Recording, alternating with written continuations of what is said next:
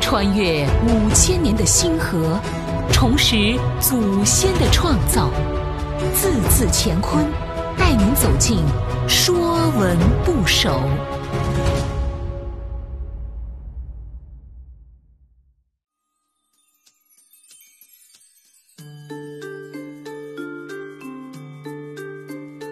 《说文不首》玉，玉是一种美好的石头。人称美玉，早在新石器时代中期，玉就走进了人类的生活。古人认为玉是通灵之器，用作祭祀的礼器和随葬的冥器。中国人喜欢佩玉，在古代，玉是君子身份的象征。古人赋予了玉道德价值，将玉的特征比作君子的德行。所以，古之君子必佩玉。人们将玉石切成片，穿起来做成玉佩，戴在身上。甲骨文玉，字形就是五片或三片玉穿在一起的玉佩。金文固定了用三片玉连在一起，表示玉。中国是世界历史上唯一。将玉与人性相融的国家，《诗经》中有“颜念君子，温其如玉”的说法。那玉有哪些美德呢？《说文》讲：“玉石之美，有五德：润泽以温，人之方也；塞里自外，可以知中，义之方也。”其声舒扬，复以远闻，智之方也；不挠而折，勇之方也；锐廉而不滞，节之方也。象三玉之连，滚其贯也。凡玉之属，皆从玉。这里的玉不是我们今天的翡翠，而是指白玉、羊脂玉、新疆和田玉。说文讲了玉的五个特征，寓意了五种美好的品德。首先是仁，仁慈的仁，润泽以温，人之方也。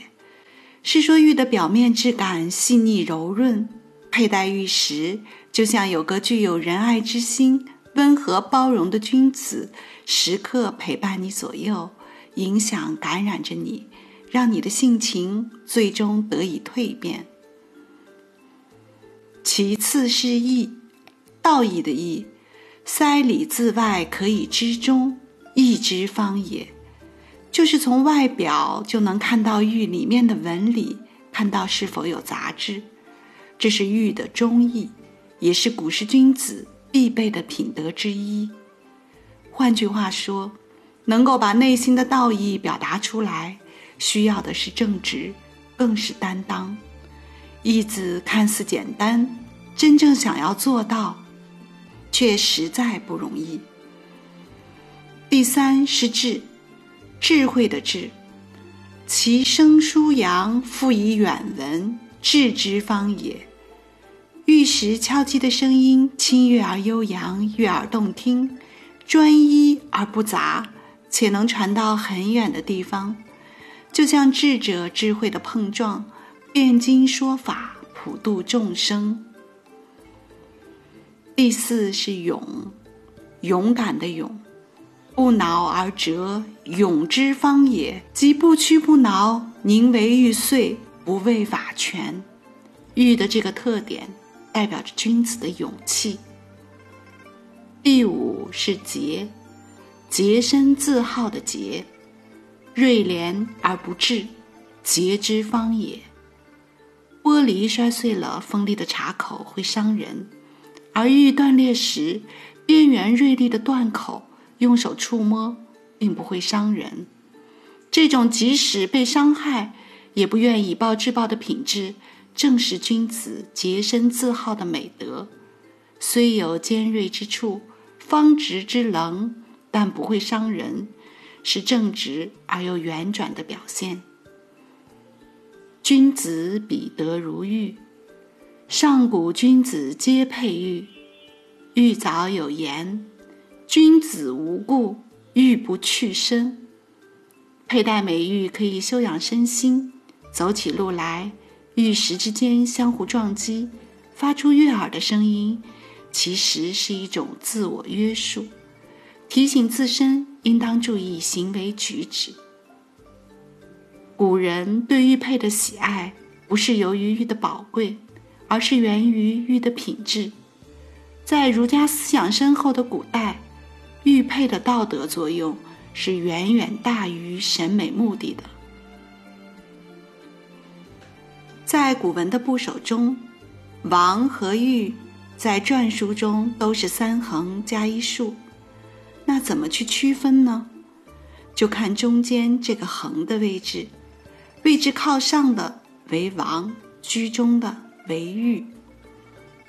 后来为了更好的区别王和玉，又在玉字下面或右侧加点，或附加一二斜笔为区别符号。凡玉之属，皆从玉。用玉的元素造出来的字，都有玉所代表的含义。玉作为部首，字形与王无异，但其意为玉。比如珍贵的珍，珠宝的珠，琳琅满目的琳琅，珊瑚，太多了。这些由玉的元素造出来的字，都有珍贵而美好的含义。讲到玉，接下来我们还要讲一个《说文》部首“绝”。绝的字形是两串玉合在一起，一串叫玉，两串叫绝。相当于我们今天的计数单位，十分为一角，十角为一元。同样，一串玉称为玉，两串玉称为一绝。说文讲：二玉相合为一绝，凡绝之属，皆从绝。再说两块玉合在一起，称为一绝。凡绝之属，皆从绝。用绝的元素造出来的字，都有绝所代表的含义。比如班级的班，班分瑞玉，绝中间加一把刀，就是班字。班的本意以刀分玉。现今学校将学生按年龄、学历、专业等分为若干组，每组称为一班。就是由分玉引申而来，绝指两玉相合，班拿刀分玉，这些由绝的元素造出来的字，都有两块玉的含义。